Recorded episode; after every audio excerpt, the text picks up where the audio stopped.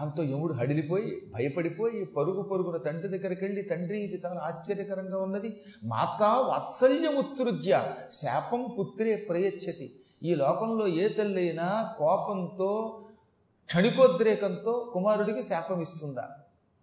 మా అమ్మ ఇవాళ నేనేదో కాలెత్తానని నీ కాలు తెగిపోవాలి అని శాపం పెట్టింది. నాకెందుకో ఈవిడ మా తల్లి కాదు అనిపిస్తున్నది. మనువు కూడా అదే చెప్తున్నాడు. నాకు ఇది తల్లి కాదని మనువు చెప్పుచున్నాడు. ఇది తల్లి కాదు మనకి అని ఏనాడో మనువు చెప్పాడు. నేను నమ్మలేదు. యా ఎలాగే అంటావులే? ఒక్కోసారి అమ్మలకు కూడా బుద్ధులు మారతాయి. మొదట్లో మనం పుట్టాం. కొంచెం ఆలస్యంగా ఇంకో ముగ్గురు పిల్లలు పుట్టారు.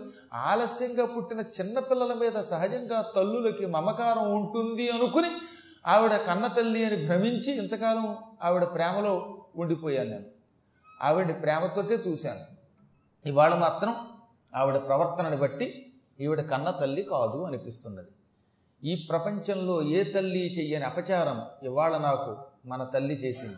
నేను కాలెత్తితే ఆ మాత్రానికి ఆగ్రహించి నీ కాలు తెగి నేల మీద పడిపోవాలని చెప్పిస్తుందా? ఇంత కీడు చేస్తుందా? అనగానే ఈయన తెల్లబోయి వెంటనే భార్యను పిలిచాడు. దగ్గరికి పిలిచి ఎగాదిగా చూశాడు. మహాత్ముడు కదా ఆయనకి అర్థమైపోయింది. నువ్వెవరివే? నిజం చెప్పు. నా భార్య సన్యాదేవి ఏమైందని అడిగట. ఆవిడ కంగారు పడి అదేంటంటే అలా అంటారు? ఇన్నాళ్ళుగా నాతో కాపరం చేయట్లేదా? ఈ సావర్ణి పుట్టలేదా? ఈ తపతి పుట్టలేదా? శని పుట్టలేదా? అన్నది కానీ వీడు ముగ్గురు కూడా పుట్టలేదు అనలేదు. అక్కడ దొరుకుతారు ఎవరైనా. ముగ్గురు కొడుకుల్ని మీ ద్వారా కనలేదు అనగానే ఇప్పుడే అర్థమైంది విషయం. ముగ్గురిని కన్నానంటున్నావు తప్ప అంతకు పూర్వం ముగ్గురిని కన్నాను అనలేదు కాబట్టి ఇంత పూర్వం కన్న ముగ్గురు నీ పిల్లలు కాదని ఈ పిల్లలే నీ పిల్లలని నువ్వు చెప్పకుండానే ఒప్పుకున్నట్టు అయ్యింది తప్పు ఒప్పుకుని నీవెవరో చెబుతావా? లేక శాపం పెట్టనా? అన్నాడు ఆయన. లేదండి నేను విశ్వకర్మ కూతుర్నేనండి సంజనండి అంది. వచ్చి వెరిదానా భగవంతుడి దగ్గర కూడా బొంకులు ఎందుకు విషయం చెప్పు నువ్వెవరివి? ఇదిగో ఇప్పుడే శాపం పెట్టడానికి సిద్ధం అవుతున్నాను. నేను శాపం పెట్టానా? భస్మం అయిపోతాను కానీ వద్దండి బాబు వద్దు బాబు ఎందుకు వచ్చింది? నేను సవర్ణను సవర్ణ అంటే నీడ అని అర్థం. అసలు సావర్ణి అనే పేరు ఎలా వచ్చింది? సవర్ణకి కొడుకు గనక సవర్ణ అంటే అదే రూపము నీడ. ఛాయ అన్న సవర్ణ అన్న నీడ అని అర్థం. సవర్ణ సవర్ణాయా పుత్ర సావర్ణి. సవర్ణ యొక్క కొడుకు గనక సావర్ణి అన్నారు ఆయన నేను సవర్ణనండి నీడనండి నాకు ప్రాణం పోసింది మీకు అంటగట్టి వెళ్ళింది. అప్పటికే నేను చెప్పాను మన భర్తకు అనుమానం వస్తుంది. నమ్మడేమో అంటే ఆయన నమ్ముతాడులే అన్నది. అప్పుడు నేను ఆమెకు ఒక మాట ఇచ్చాను. నన్ను భర్త పిలిచి తిట్టి శపిస్తానన్నప్పుడు మాత్రమే నిజం చెబుతానని. ఇప్పుడు నువ్వు శాపం పెట్టడానికి సిద్ధమయ్యావు గనక సత్యం చెప్పాను. లేకపోతే చెప్పేదాన్ని కాదు అనగానే ఆయన తెల్లబోయి నిన్నెందుకు శపించటం? నీ తప్పేముంది? నేను ఎంతో ప్రేమించిన నా భార్యే నన్ను తట్టుకోలేక వదిలేసిపోయింది. మధ్యలో నీ దోషం కాదు. నువ్వు ఇక్కడే ఉండు ఆవిడ్ని పట్టుకొస్తాను అని మహావేగంగా దివాకరుడు విశ్వకర్మ దగ్గరికి వెళ్ళాడు. మామగారు అన్నాడు ఏమల్లుడు అమ్మాయి లేకుండా ఒంటరిగా వచ్చావంటే హాహాహా మామగారు అంటే మీరు అమ్మాయి వచ్చేసి ఎంతకాలమైనా ఇంకా మీకు తెలియలేదా? మీ అమ్మాయి మీ ఇంట్లోనే ఉందిట్టుగా అన్నాడు ఆయన నా ఇంట్లో ఎక్కడుంది ఆయన రావడం వచ్చింది. ఒక ఏడాది ఉన్నది. ఆ తర్వాత ఇక్కడ ఉండడం తప్పని నీ దగ్గరికే పొమ్మన్నాను నీ దగ్గరికి రాలేదా అంటే రాలేదండి అని తెల్లబోయాడు ఈయన. నీ దగ్గరికి రాక నా దగ్గర రాలేక ఏమయ్యింది అబ్బా? సరే అదో పక్కన పెట్టు. అసలు ఇంతటికీ మూల కారణం నువ్వు. ఇంత తేజస్సుతో ప్రచండ కిరణాలతో తగలబెట్టేస్తూ ఉంటే లోకాలని ఎవరు మాత్రం నీ దగ్గర ఉంటారు? నువ్వు ఉత్తముడివి తేజస్శాలివి పరమకాంతి స్వరూపుడివి. ఈ కాంతిని భార్య దగ్గర కొంత ఉపసంహరించుకోవాలి. అలా ఉపసంహరించుకోకుండా భార్య మీద కూడా కోపం చూపిస్తే ఎలాగా? ఇప్పటికైనా మించిపోయింది లేదు నీ కాంతిని కొంత తగ్గించుకో. కాంతి బాగా ఉన్నప్పుడు నేను ఆవిడికి నచ్చ చెప్పి నీ దగ్గరికి తీసుకొచ్చినా నీతో కాపరం చేయదు. మళ్ళీ ఇంకోసారి వెళ్ళిపోతుంది. అందువల్ల నువ్వు నా మాట విని నీ కాంతిని ఉపసంహరించుకో. అనగా ఆయన ఈ కాంతిని ఉపసంహరించుకోవడం నా వల్ల కాదు ఎందుకంటే మహాత్ములకు ఉన్న శక్తిని వాళ్ళంతటా వాళ్ళు తగ్గించుకోలేరు భక్తులు తగ్గించవచ్చు.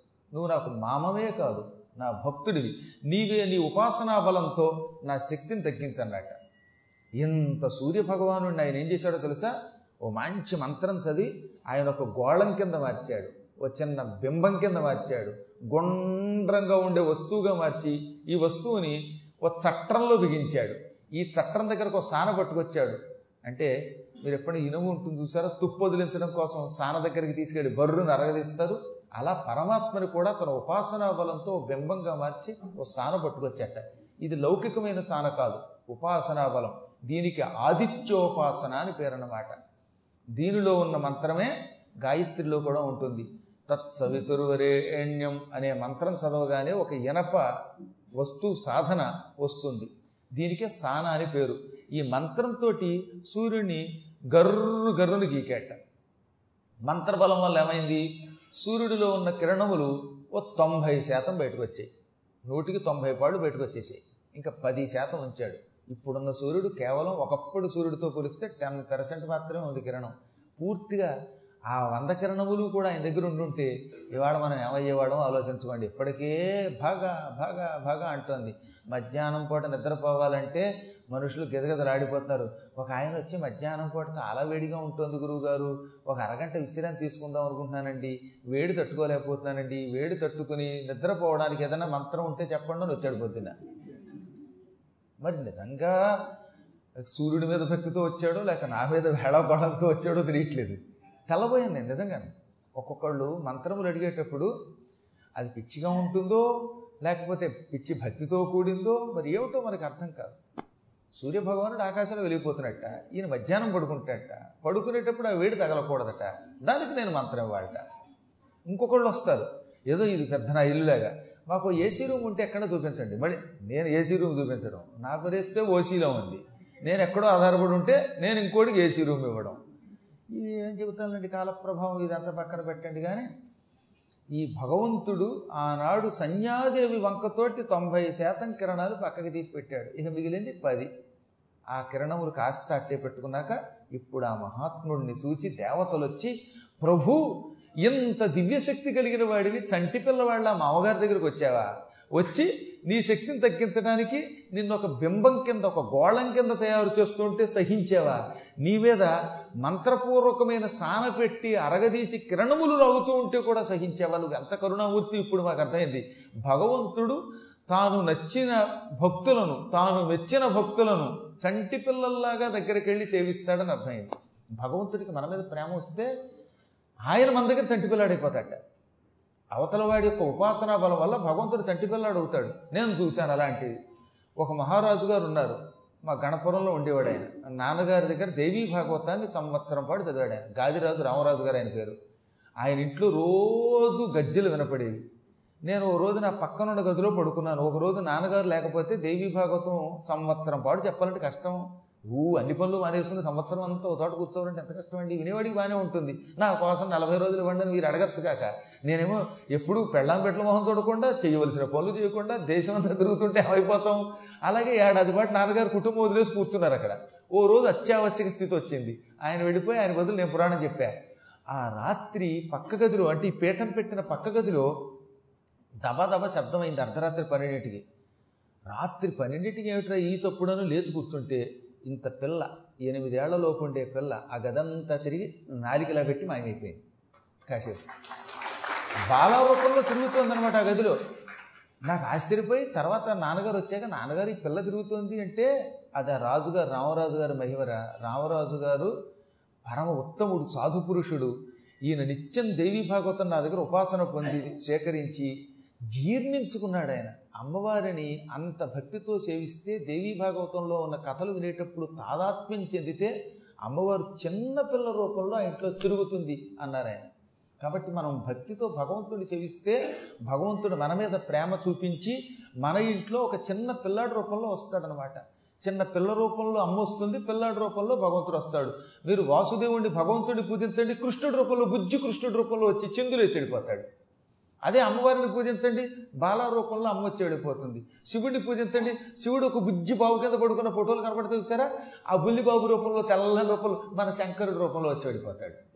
ఇలా ఏదో ఒక రూపంలో ఆ పరమాత్ముడు మనల్ని రక్షిస్తూనే ఉంటాడు ఏదో రూపంలో వస్తాడు. కాకపోతే సాధ్యమైనంత వరకు తీవ్ర భక్తి కలిగిన వాళ్ళకేమో బాల రూపంలో బాల్య రూపంలో కొంచెం ఎక్కువగా భక్తి లేకపోతే మాత్రం వృద్ధ రూపంలో దర్శనమిస్తాడు ఉపాసన యొక్క లోతులను బట్టి మన ప్రేమని బట్టి మన దగ్గరకు వచ్చి చంటి పిల్లాడి మనని తండ్రి కింద పూజిస్తే అది భక్తిలో పరాకాష్ట. అంటే వసుదేవుడు దేవకి ఆ స్థాయికి చెందారు. అందుకే ఆయన వచ్చి వాళ్ళకి దండం పెట్టి వాళ్ళ అన్నం తిని వాళ్ళని సేవించారు మళ్ళీ భక్తిలో కొంచెం తేడా వస్తే ఏమవుతుందన్నమాట? మళ్ళీ అందరూ ఉపాసనలో తేడా వస్తే అప్పుడు ఆయన దగ్గరికి వెళ్ళి మనం సేవించే రూపంతో దర్శనమిస్తాడు. ఈ రోజు నుంచి ఈ ధర్మ రహస్యాన్ని ఈ ధర్మ సూక్ష్మాన్ని ఉపాసనా రహస్యాన్ని లోకానికి చెప్పండి. భగవంతుడు చిన్న పిల్లల రూపంలో వచ్చాడంటే మాత్రం ఇంక వాడికి పునర్జన్మ ఉండదు. చెప్పాడు ఆయన. ఇకపై ఇట మీద జన్మమందరు వీరు భవమునందరు మేరలు అంటాడు ఆయన. చిన్న పిల్లవాడిగా నన్ను చూచి సేవించిన వాళ్ళు పునర్జన్మ పొందరు అని భాగవతంలో చెప్పాడు. దశమస్కంధంలో కృష్ణుడు చెప్పాడు దేవకి వస్తే వాళ్ళకి